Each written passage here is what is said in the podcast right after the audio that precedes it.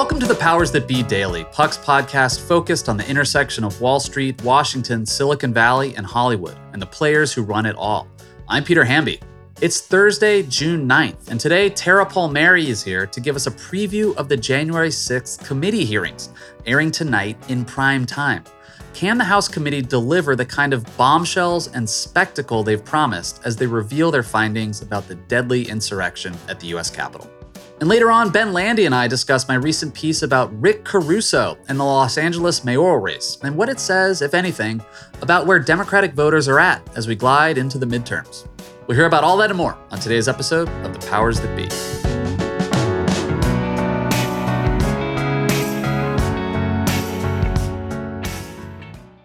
Are you tired of sleeping hotter than hell? I sure am. I sleep hot. There's something crucial about sleep that eludes us when we're too warm, too uncomfortable, and too caught in the web of our own thoughts to drift off. And while curiosity fuels our days, science tells us that cool sleep recharges our nights. That's where Chili Pad by Sleep Me comes in. Meet the bed cooling system that elevates the quality of human life through cool sleep.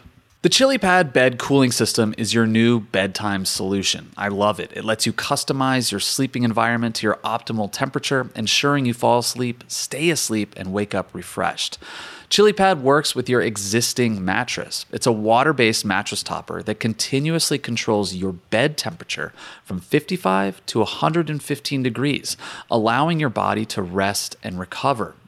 This isn't just about escaping the heat, it's also about optimizing your sleep for better health, more energy, and improved physical and cognitive performance, which I obviously need hosting a podcast. Chili pads are designed for one or two sleepers, so if your sleep partner likes to sleep at a different temperature, or you only need it for one side of the bed, that's okay too, and we know that's crucial. Plus, you can schedule automated temperature changes to trigger deep sleep. But when I'm at home, Chili Pad solves those problems. So trust me on this one. Visit sleep.me slash powers to get your ChiliPad and save up to $315 with code POWERS. This offer is available exclusively for Powers That Be listeners and only for a limited time. Order it today with free shipping and try it out for 30 days. You can return it for free if you don't like it with their sleep trial. Visit www.sleep.me slash powers because you're not just investing in better sleep, you're creating a better life.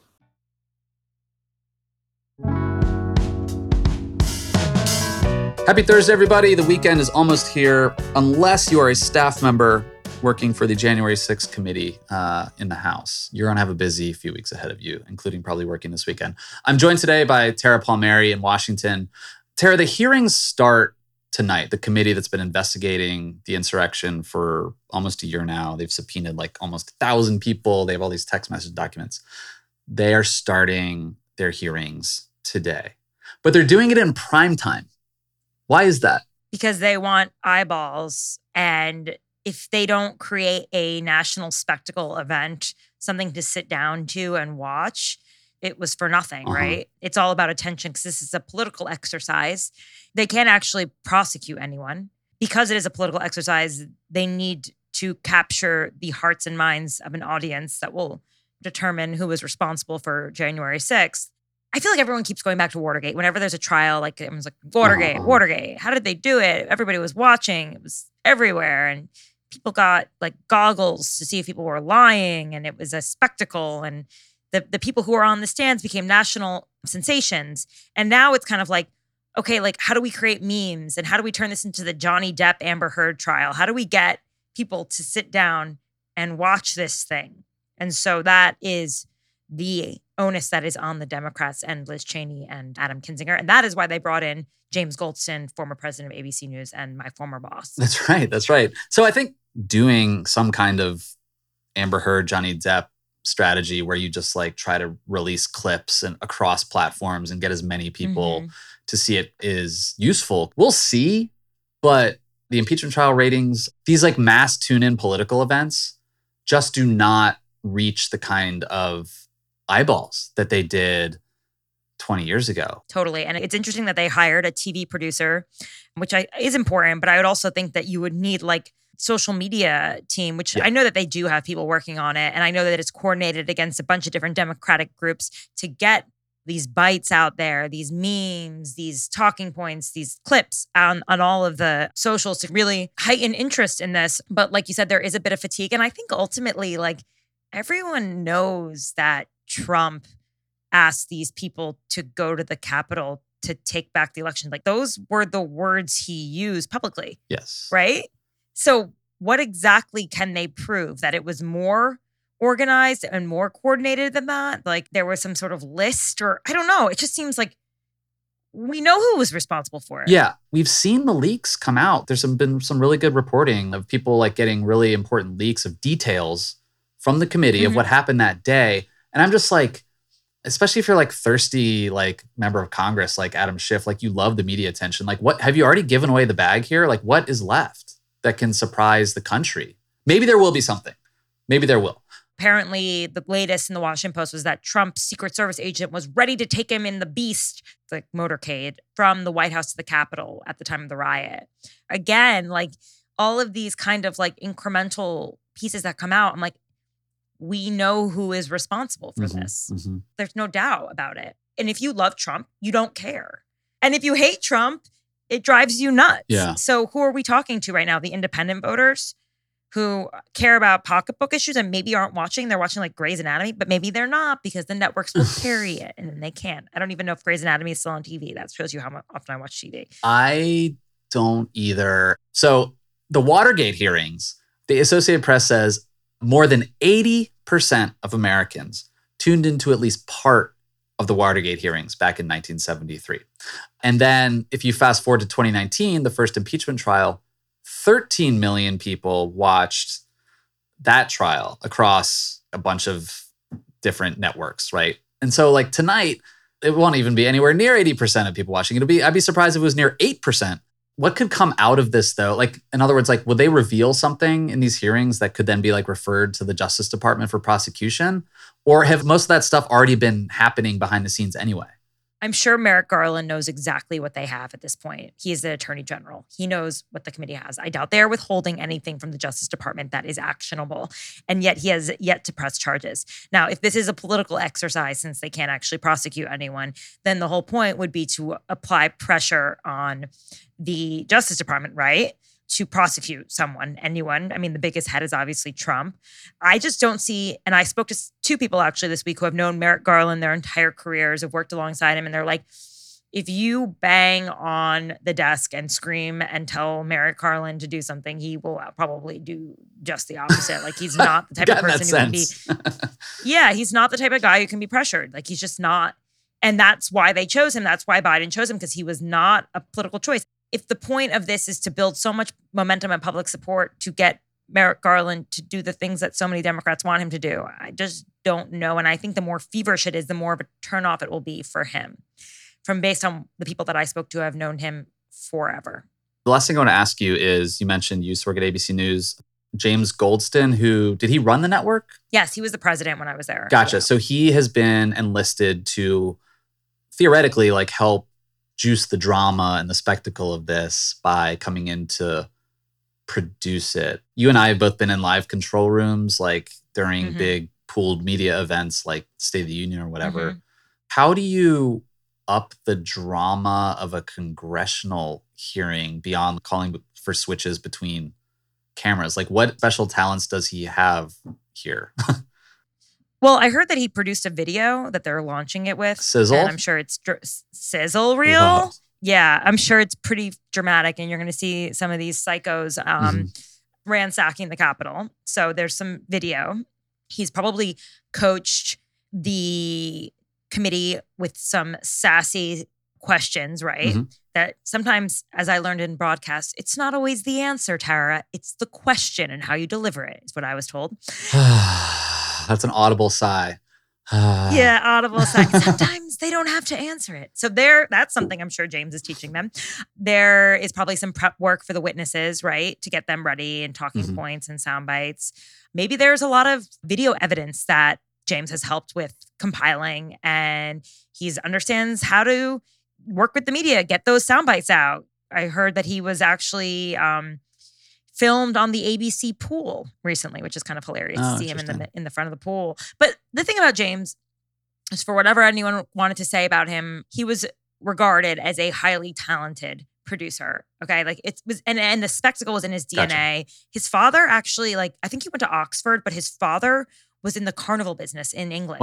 And like he just understands kind of like the magic. And I think he understood that about Disney and ABC and kind of creating this magic. And that's what he's been like long credited for. A lot of people believe that James can pull it off, but I have heard some grumbling from people at ABC who say, this is exactly what the Republicans would love to say. The networks were always in cahoots with the Democrats. Look, your own president of your network is helping the Democrats with this uh, January 6th committee. And so it hurts them, I think, with their credibility ultimately. It does. I mean, it, we've already seen this on Tucker Carlson's show. It's just like this is just the media and Democrats colluding. So many members of Congress want to be contributors for TV networks when they leave and like to be in the mix with media people. And it's just like, dude, like, time out. Think about the optics of this. The C SPAN network pool or whatever will be just as dramatic or or not as whatever thing you produce. But the optics are, are not. But great. don't tell them that because then what is it? um, too much sighing. If you start pointing out that people are not um, of use, then Peter, they come for your head. yes, that's right. Well, Tara, uh, we'll see if you actually go over there and cover the hearings in person. You do have a the first ever, I think, press pass Puck for the Puck. Congressional Gallery, right? That says Puck News. That's our first House yeah. and Senate press pass. Congrats. I wore it really proudly. I had to hand over my Politico one to get it, and it says Puck News on it and I dressed like Tracy Flick today just because it felt like right. And I got past a sign that said senators only with no escort into the dining room. Nice. But I do enjoy a spectacle just like anyone else. Yeah. So, but will they turn this into the Johnny Depp Amber Heard trial of the century? Now that is the question. That is a question that depends on audience demand. And as discussed earlier in this episode, I'm not sure the audience demand is there in the way it was for Amber and Johnny. There's also competitive programming. My documentary comes out tomorrow on Discovery Plus. So, you know. Oh, cool. Shameless plug. It's called Dr. Delirium and the Edgewood Experiments, and it comes out tomorrow on Discovery Plus. And I believe it's airing on actual Discovery, the channel. Oh, that's tomorrow. awesome. Congratulations. So, I know. So there's some competitive programming. I don't know. All right. I won't tell Adam Schiff. Um, that's awesome, though. Congrats. Everyone go watch it or download Discovery Plus, okay. and then we can have a separate pod talking about Discovery Plus metrics with um, Matt Belloni or something. All right. Thanks, Tara. Totally.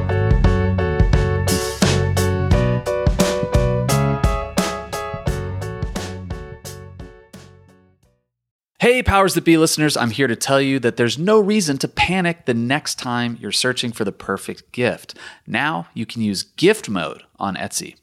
Gift mode on Etsy takes the stress out of gifting so you can find the perfect item for anyone and any occasion. It's easy. Just tap or click gift mode on your Etsy app or Etsy.com. Then answer a few short questions about who you're shopping for and what they like. And gift mode instantly gives you a curated list of gift ideas based on hundreds of personas. I use Etsy all the time and have for years. I bought my brother some artwork, I bought my wife some jewelry, I even bought a rug for our living room on Etsy. I love it.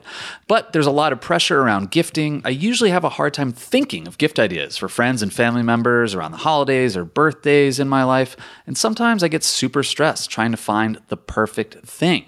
But now with gift mode on Etsy, I can search hundreds of gifting personas and find so many incredible items. And I actually just found the perfect gift for a buddy who's just as into Cincinnati sports as I am a hot cup of Joe, Joe Burrow mug. That's right, I found that on Etsy. It's amazing. Now it's simple to find gifts made by independent sellers for all the people in your life. So whether you need a housewarming gift for the new homeowner or a birthday present for the pickleballer, Gift Mode has you covered. Need to find the perfect gift? Don't panic. Try Gift Mode on Etsy now. Quick math. The less your business spends on operations, on multiple systems, on delivering your product or service, the more margin you have and the more money you keep. But with higher expenses on materials, employees, distribution, and borrowing, everything costs more.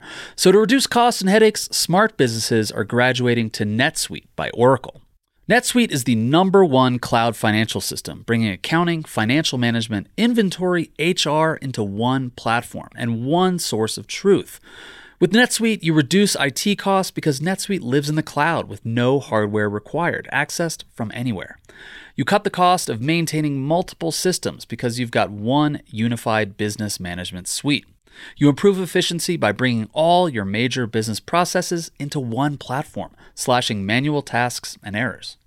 Over 37,000 companies have already made the move. So do the math. See how you profit with NetSuite.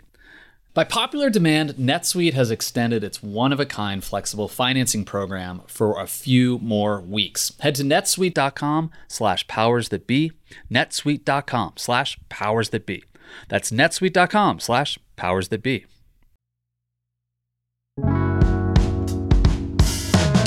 Welcome back, everybody. Uh, we're going to try something a little different here.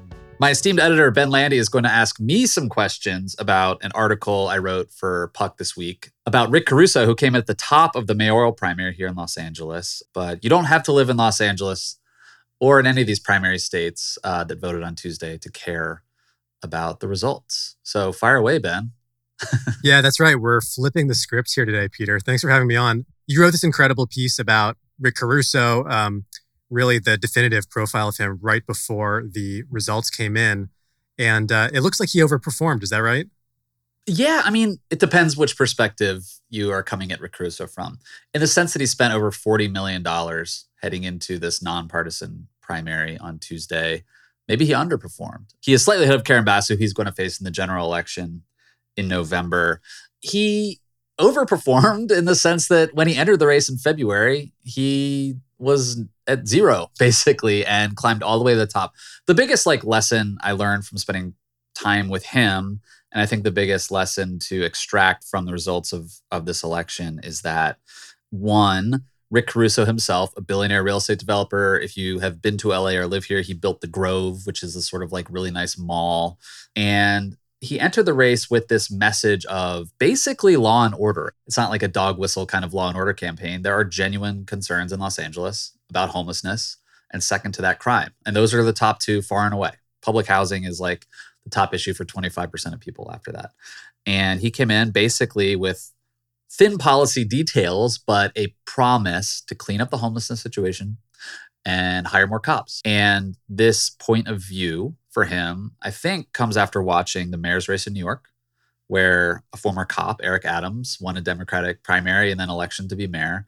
City attorney's race in Seattle, where a Republican won for the first time in 40 years by beating a defund the police progressive. And some of the elections we've seen up in San Francisco, the school board recall up there, where a bunch of normie Democrat parents ousted three school board leaders who wanted to rename high schools because they were politically incorrect instead of focusing on actually reopening them after the pandemic. The mayor up there, London Breed, has been pretty tough on crime. The DA, Chesa Boudin, got ousted in a recall. There are some lessons to be learned. Like Democrats are willing to vote for people who care about public services and safety and Caruso's just whole bet on this matter heading into November is that the progressive left on Twitter, the sort of AOC Bernie crowd, that's not really where normal American voters are. He told me specifically, I am a centrist. The future is in the middle. We'll see if that bears out in November against Karen Bass, who will be running certainly to his left as a, as a progressive. Right. And Democrats are looking at all these races and they are worried because the fear is this is a, a harbinger of what's going to happen in November. Obviously, the Democrats are already expected to be wiped out in the midterm elections. The question is just how bad is it going to be? Do they lose the Senate? And so Democratic operatives are watching these races really closely, looking for signs, as you were saying, to see sort of where they're standing nationally. And the mood does seem to be against them. There is a, a real focus on law and disorder in a way that has not historically benefited Democratic candidates.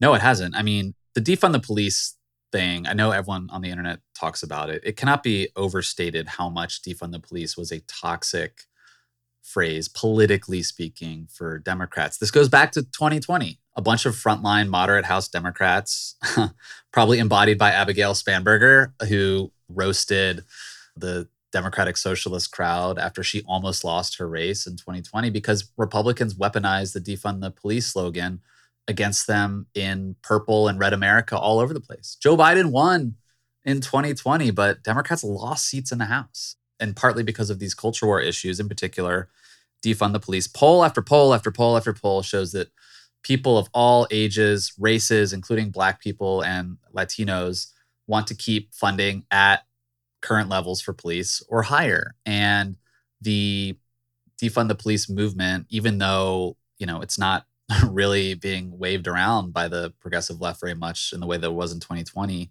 continues to be a drag. And I think one other lesson to take from some of these primaries, there were seven primaries on Tuesday in, a bunch of different states, is just some basic political fundamentals that get at the headwinds. Um, Republican turnout in Republican primaries is up in 2022 uh, compared to 2018, the last midterm election. Democratic turnout is down.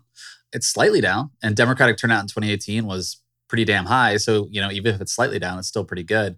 But Republicans are motivated and paying attention, and Democrats, like, I don't know. I mean, I think this it, the fatigue after the Trump years is still playing out, and we saw that in Los Angeles, for example. the primary turnout was like 20 percent of people voting. It's a different kind of primary system here.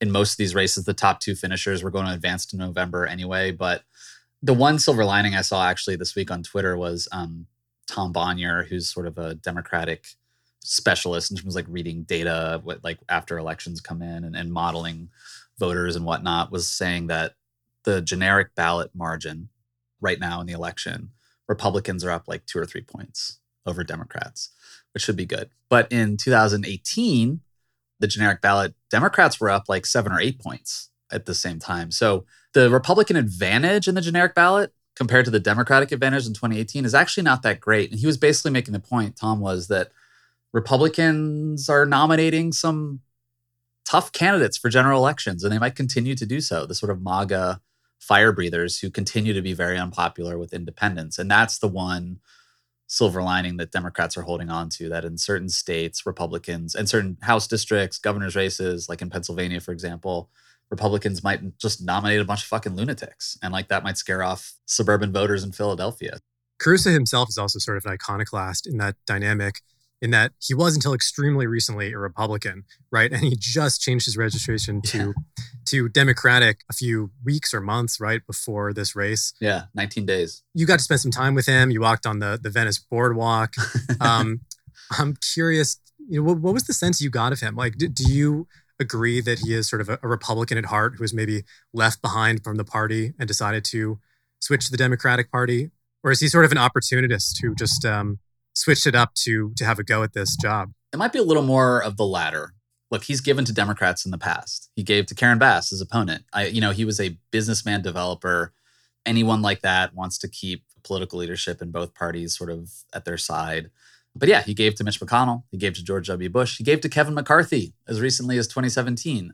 He doesn't have this history of being like a social crusader when it comes to Republican politics. Plenty of celebrities like Katy Perry and Snoop Dogg and Gwyneth Paltrow have endorsed him. A lot of you know LA power players like Jay Sures from UTA have endorsed him. His brand feels more like a Romney Republican, like from back in the day. But no, I mean, like the attacks on him from the left, according to my Twitter mentions from progressives, are he is an anti abortion, Donald Trump fascist. And those kind of attacks don't totally square with who he is and the persona he's projecting. It reminded me of Terry McAuliffe in Virginia last November, who like unloaded on Glenn Youngkin, his opponent, for just being like, Donald Trump, Donald Trump, Donald Trump, without having much of a message beyond that. And the Democrats who have been running against Rick Caruso, yeah, he has a ton of money, but you, a ton of money won't get you anywhere unless you have a real message. If that were the case, like Mike Bloomberg or Howard Schultz would be president right now. Challenge for his opponents is they're caught between the left, which wants a more compassionate approach to the homelessness situation, that wants to take a coalition building approach to public safety. And a lot of people in Los Angeles like don't want to hear that. Alex Villanueva, who's this hardcore anti woke law enforcement guy who runs the LA Sheriff's Department, told me for another piece last year about the California recall that, quote, like your politics shift really quickly when a vagrant takes a shit in your yard. That's a pretty crass way of presenting it, but that explains a lot of the pro Caruso vote here. Like if you're a homeowner, if you're a taxpayer, mm-hmm. if you're a black and brown person and there's a lot of crime in your neighborhood, like shit, I don't care if you're a Republican or a Democrat or whatever. I just want you to get this stuff off my street. And we'll see if he continues to build a coalition heading into November. I mean, there's a long way to go.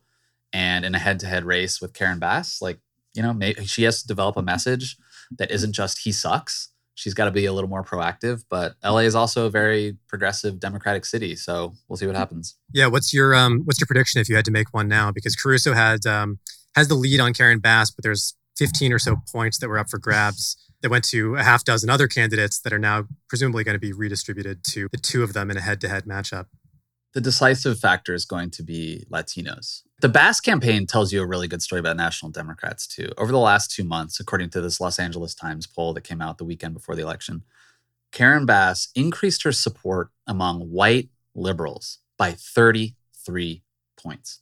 She lost support. Karen Bass is black. She's a progressive. She lost support among black people by 26 points in that same window. And so it feels like that reflects sort of this national trend where like white liberals, especially college educated women, are becoming the cornerstone of the Democratic Party. But black and Latino men in particular are on the national side have drifted a little to the Republicans around the margins since Obama left. And in LA, like there's going to be a lot of black and, and Latino men who end up voting for Rick Caruso and did in the primary the other day because maybe it's uh, some kind of sexism embedded in the culture. Maybe it's Rick Caruso looks like this big swaggering rich dude on TV and that has some appeal. But the poll showed there was a rift between black men and black women, Latino women, Latino men. But Latinos are far and away the most undecided block. And Caruso is going after them hard on the law and order thing, but he also gestures toward the fact that he's a Catholic, that he likes small business. Like, you know, Hispanic voters, I said this after 2020, if you spent any time in Texas over the last 20 years, like I did, like voters there aren't as liberal as you think. You know, Tejano voters in Texas like guns, they go to church. Slightly different here, different voter set, but they're slightly more conservative than national progressives on the internet think they are. And I think Rick Caruso is making that bet. Well, thanks, Peter. This is totally fascinating. Are you going to write another piece for this as the um, general election approaches? uh, because you uh, are strongly suggesting I should, that probably means I will. Thanks, Ben. you got it. Thanks so much for listening to another episode of The Powers That Be. As a reminder, The Powers That Be is the official podcast of Puck. We'd like to thank Ben Landy, Liz Goff, and Alex Bigler for their editorial and production guidance. If you like what you hear, please share with a friend. It really helps us keep delivering the inside scoop that only Puck can offer. Follow us on Twitter at Puck News. I'm Peter Hamby. See you tomorrow. This has been a presentation of Cadence 13 Studios. Please listen, rate, review, and follow all episodes wherever you get your podcasts. The Powers That Be Daily is executive produced by Jon Kelly, co founder of Puck, and Chris Corcoran, chief content officer and founding partner of Cadence 13.